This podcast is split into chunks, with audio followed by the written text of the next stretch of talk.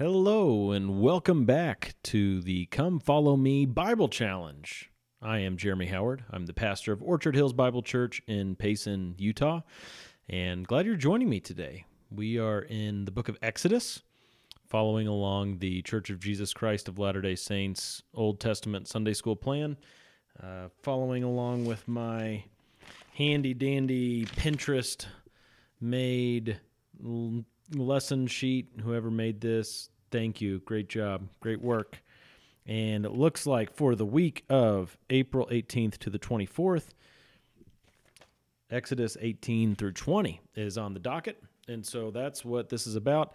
I recorded my last batch of videos in a and it was a true batch. I think I got like a month ahead, and man, those months just fly by. So, sorry, this is a little late in the week, uh, but I'm behind on recording these. And today, I'm just going to be recording this one, I think, and we'll be looking just at Exodus chapter 19. So, Exodus 19 is where we'll be, and I'm actually going to use Bible Gateway today instead of my Accordance Bible software. Bible Gateway is a great website, and uh, it's real easy to use, and I recommend it. So, Bible Gateway is where I will be. And we have this amazing moment here in the uh, life of the nation of Israel. You see that the title here is Moses on Sinai, and down below, the Lord visits Sinai. That's where this chapter is headed. And this is just a very crucial moment in the life of the nation of Israel. There are certain places that we encounter in our lives, or certain places where we go, certain places where we make memories that uh, just stick with us. For instance, when um, I proposed to my wife, we were living in Missouri. I proposed to her in Rocheport, Missouri, which doesn't sound like a nice place, but it is a nice place. They have they have a winery. It's very fancy, Rocheport, Missouri. it's a city right along the Missouri River outside of Columbia. And I proposed to my wife at sunset in Rocheport on the Katy Trail right along the Missouri River. And we have this picture of us that some passerby was able to take, someone who was riding his bike on the trail, got off, took a picture of us, the sun setting in the background. I mean, just perfect, beautiful. Like, I, I mean, the Lord was just really kind to us. It was just perfect.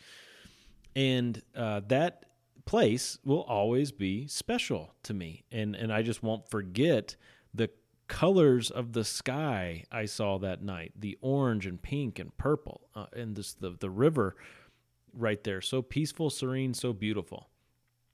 I'm sure you have lots of places like that that you've experienced that you just can't forget the the smells, the appearance, uh, just the whole experience. Well, this is one of those types of moments, one of those types of memories in Israel's history. You have the Lord descending on a mountain, and there's smoke. I'm sure they don't forget the smell of that smoke. There's just this great uh, burst of thunder and all kinds of amazing sights to behold as the Lord is coming down on a mountain. And they're just never going to forget this time. I mean, there's just no way. But the Lord is doing all of this for a very specific reason. So we need to get into the text. Exodus chapter 19. It says that in the third month, after the sons of Israel had gone out of the land of Egypt, on that very day, they came into the wilderness of Sinai. When they set out from Rephidim, they came to the wilderness of Sinai and camped in the wilderness. And there Israel camped in front of the mountain.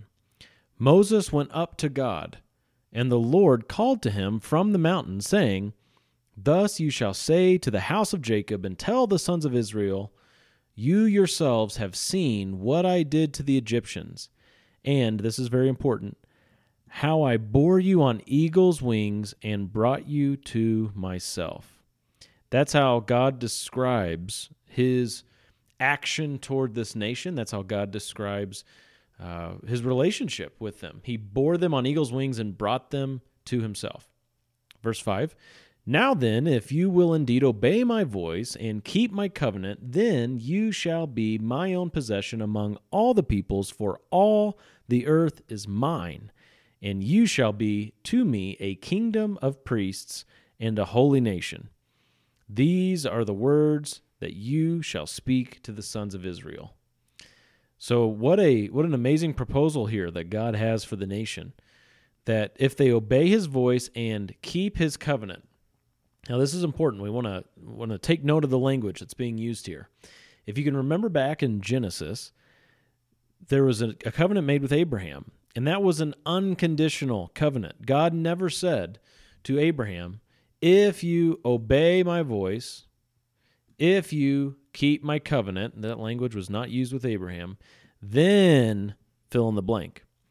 But to Abraham, it was always, hey, this is what I'm doing with you, and this is what's going to happen. You're going to be blessed, and the whole world is going to be blessed through you.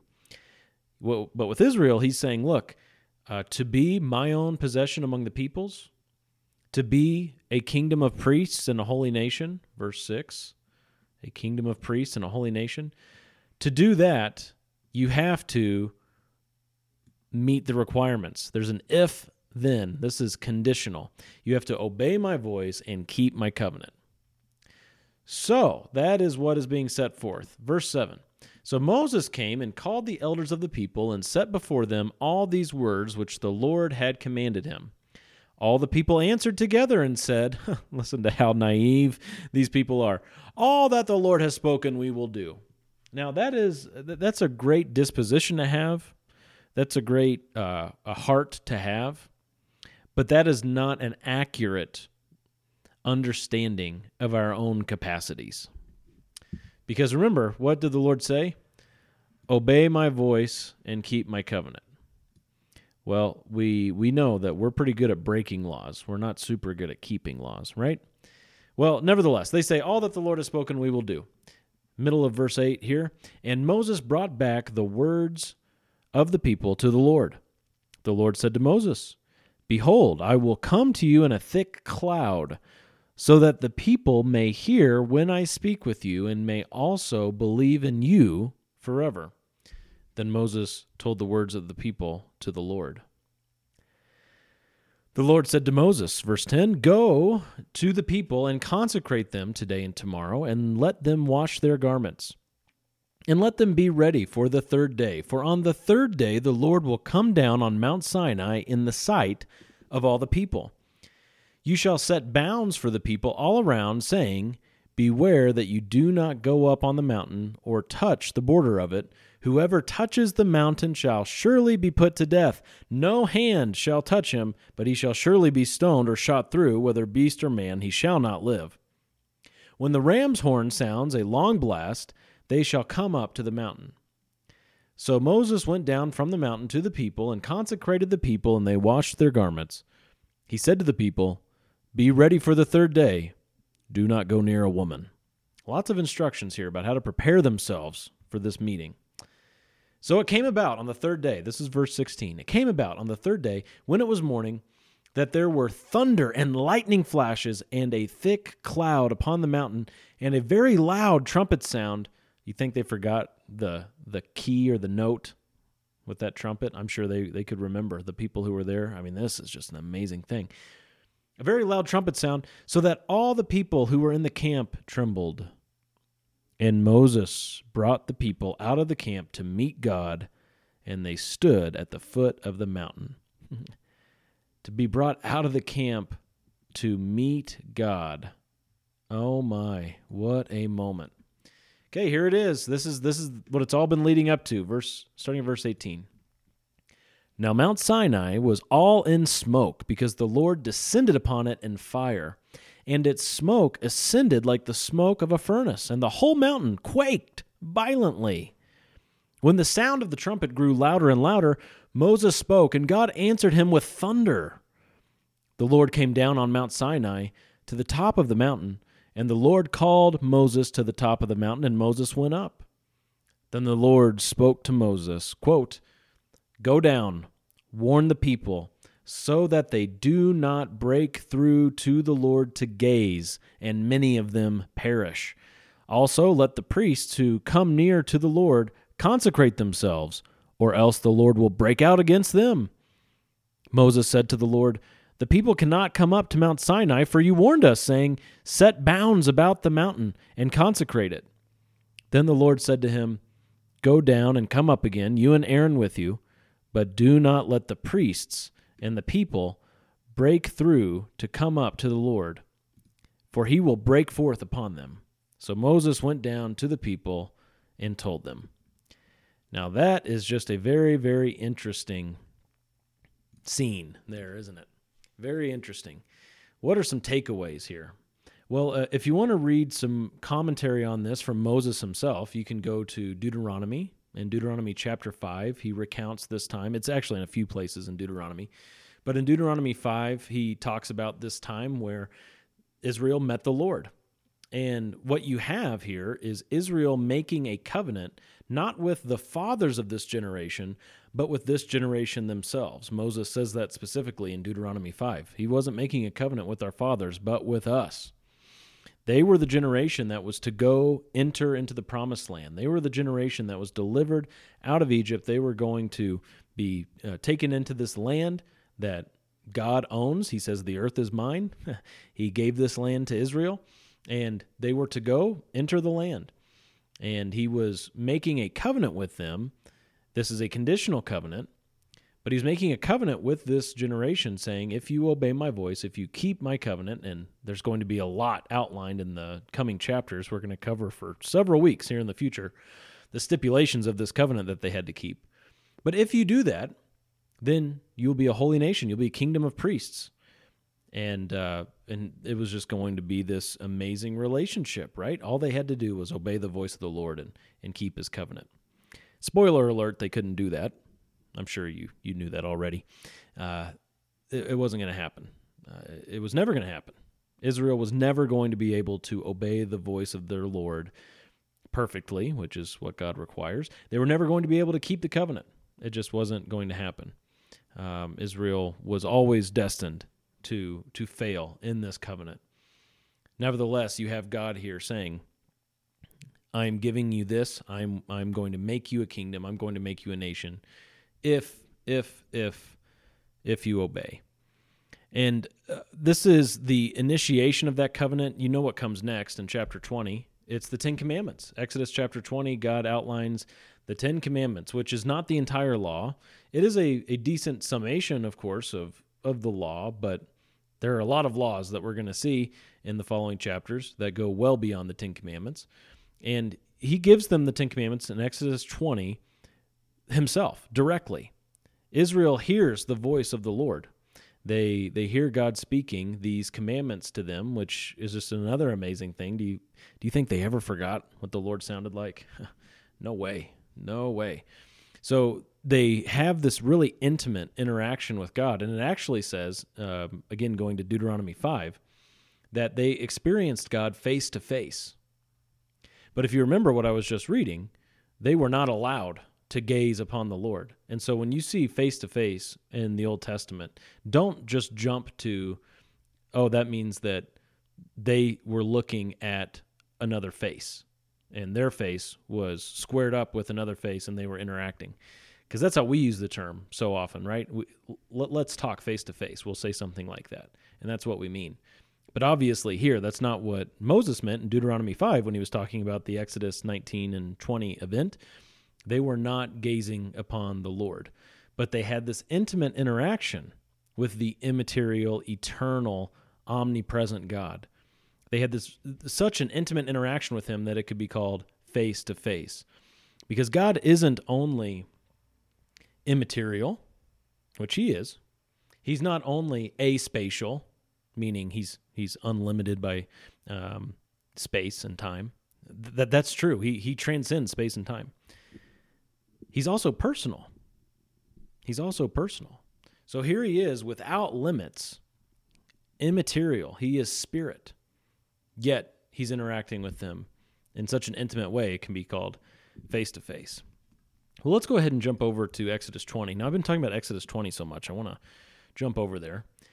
The Ten Commandments, that starts uh, right from the get go. God spoke all these words, saying, and then boom, goes through the Ten Commandments. And as we scroll down, let's uh, go down to verse 18. This is after the Ten Commandments were given. Exodus 20, verse 18. All the people perceived the thunder and the lightning flashes and the sound of the trumpet and the mountain smoking. And when the people saw it, they trembled and stood at a distance.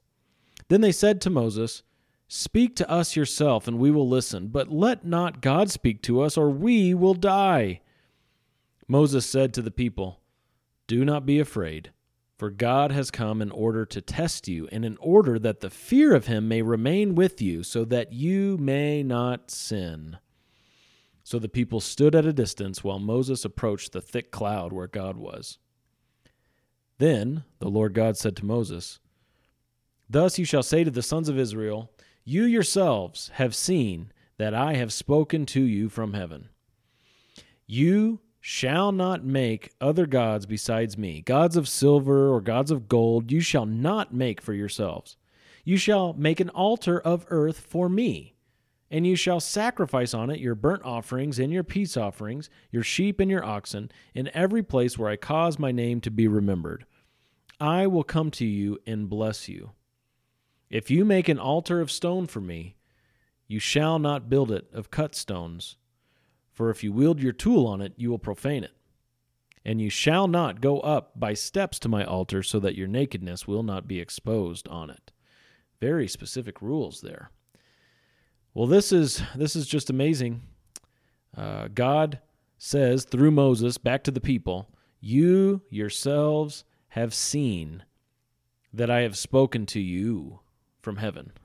You have seen, not heard." Isn't that interesting? It says seen and not heard.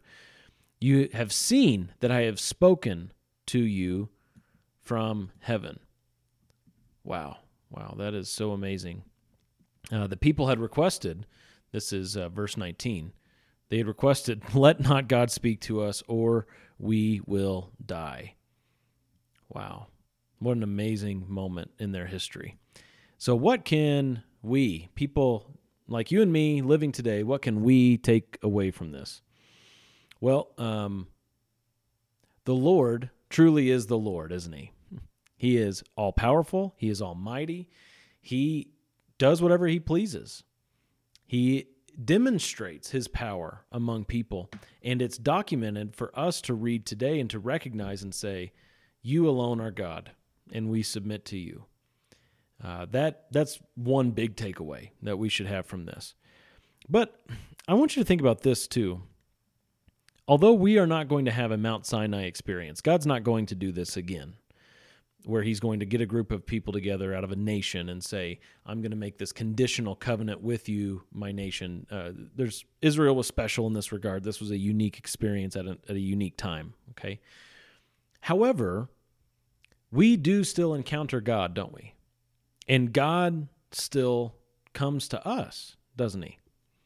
In fact, we could fast forward you know 1400 years or so from this time in Exodus 20 to the time of the Lord Jesus Christ when the word became flesh and dwelt among us the ultimate encounter that all of humanity has with God is through the person and work of Jesus Christ and in that sense this now finished work of Jesus which we can refer to as the gospel we are all being encountered by God through the message of the gospel.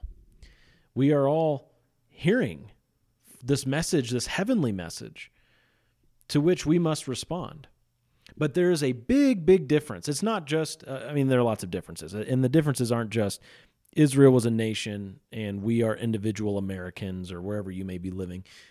I mean, th- those are differences. But here's a really, really, really big difference. If we're going to say what's the top difference between what how God was encountering Israel in Exodus and how God encounters us today through the gospel?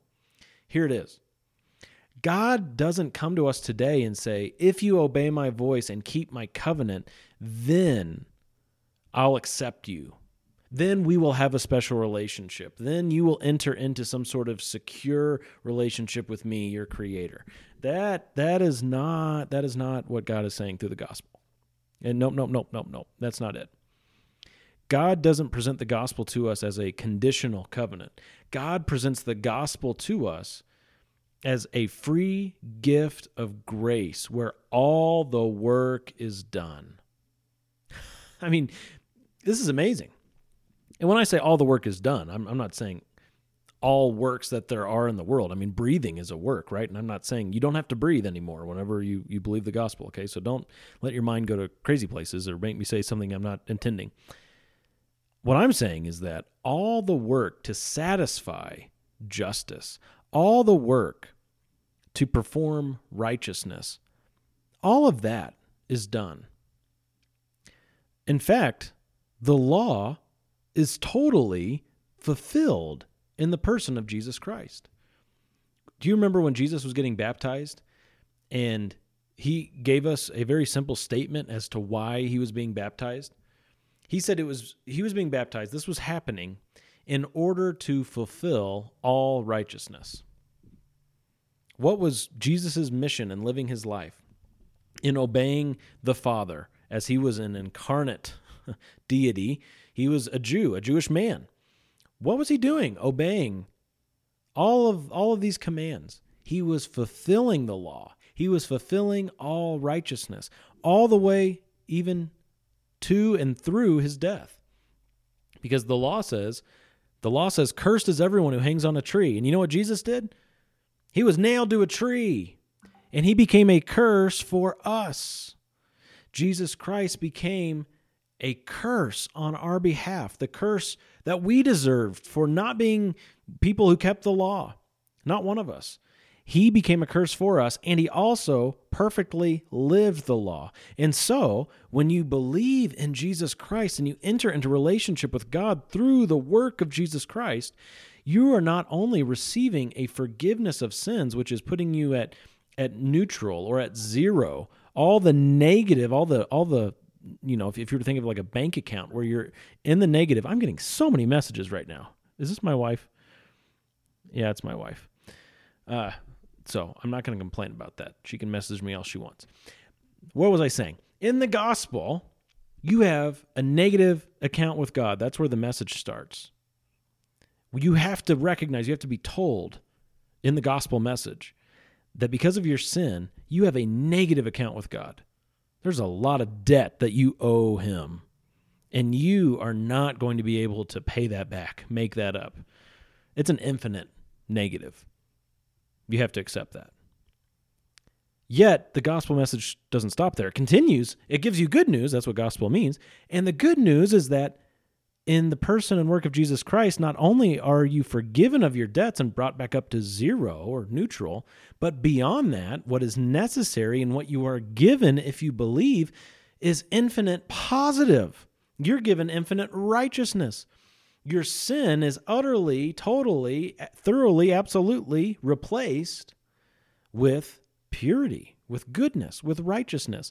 And it's a foreign righteousness. It's not your own, it's His. Philippians chapter 3 talks about this. I might as well just pull that up while we're here. Philippians chapter 3 is one of my favorite passages. And it says, This is Paul, verse 7 Whatever things were gained to me, those things I have counted as loss for the sake of Christ. More than that, I count all things to be loss in view of the surpassing value of knowing Christ Jesus my Lord, for whom I have suffered the loss of all things and count them but rubbish, so that I may gain Christ. All of Paul's religion, all of his great work in Judaism, of being a great Jew, all garbage. He's saying it's all rubbish. He wants Christ. Verse 9, and he wants to be found in him, it says, that I may be found in him, in Christ, not having a righteousness of my own derived from the law but that which is through faith in Christ, the righteousness which comes from God on the basis of faith, that I may know him and the power of his resurrection and the fellowship of his sufferings, being conformed to his death, in order that I may attain to the resurrection from the dead. Central to this paragraph I just read to you is that Paul did not want to be counted as having a righteousness of his own derived from the law, but the righteousness that is through faith in Christ. Furthermore, the righteousness which comes from God on the basis of faith. You see how this is different than the covenant that God was initiating with Israel? With Israel, God was saying, if you obey. That's not what this says. That's not what the gospel says. On this side of the cross, on this side of the finished work of Jesus Christ, there is no if you obey, then this happens. That is not it. In God's program, He is now calling out to you and saying, You cannot obey. You have demonstrated that perfectly. Instead, believe in the finished work of Jesus Christ to save you from your sins and to grant you the righteousness of God on your account once for all, never to be taken away, never to be diminished, always yours. Perfect harmony with God because you are righteous in His sight now. And this is the same God who descended on the mountain with smoke and thunder and the loud blast of a horn. It's the same God who said, You cannot gaze upon me. Now he has come to us. We can have an encounter with him through the person and work of Jesus Christ. If you've seen Jesus, you've seen the Father. And would you gaze upon Christ today and see what he has done for you and confess your sin, repent and believe, put all the weight of your trust on Jesus? Rest in him alone and come to enjoy this unconditional love, this unconditional relationship that you have with the God who is holy? Would you do that today? Well, that's Exodus 19. Well, it was kind of Exodus 19. It was a lot more than Exodus 19. Uh, I just, I love the Bible so much, and I love the God of the Bible so much. I hope you do too. Thanks for joining me today. God bless. And if you have any questions, reach out. Reach out uh, through Facebook, through our website, whatever. My, my website, come find me. Orchard Hills Bible Church. My name is Jeremy. Thanks for joining. God bless.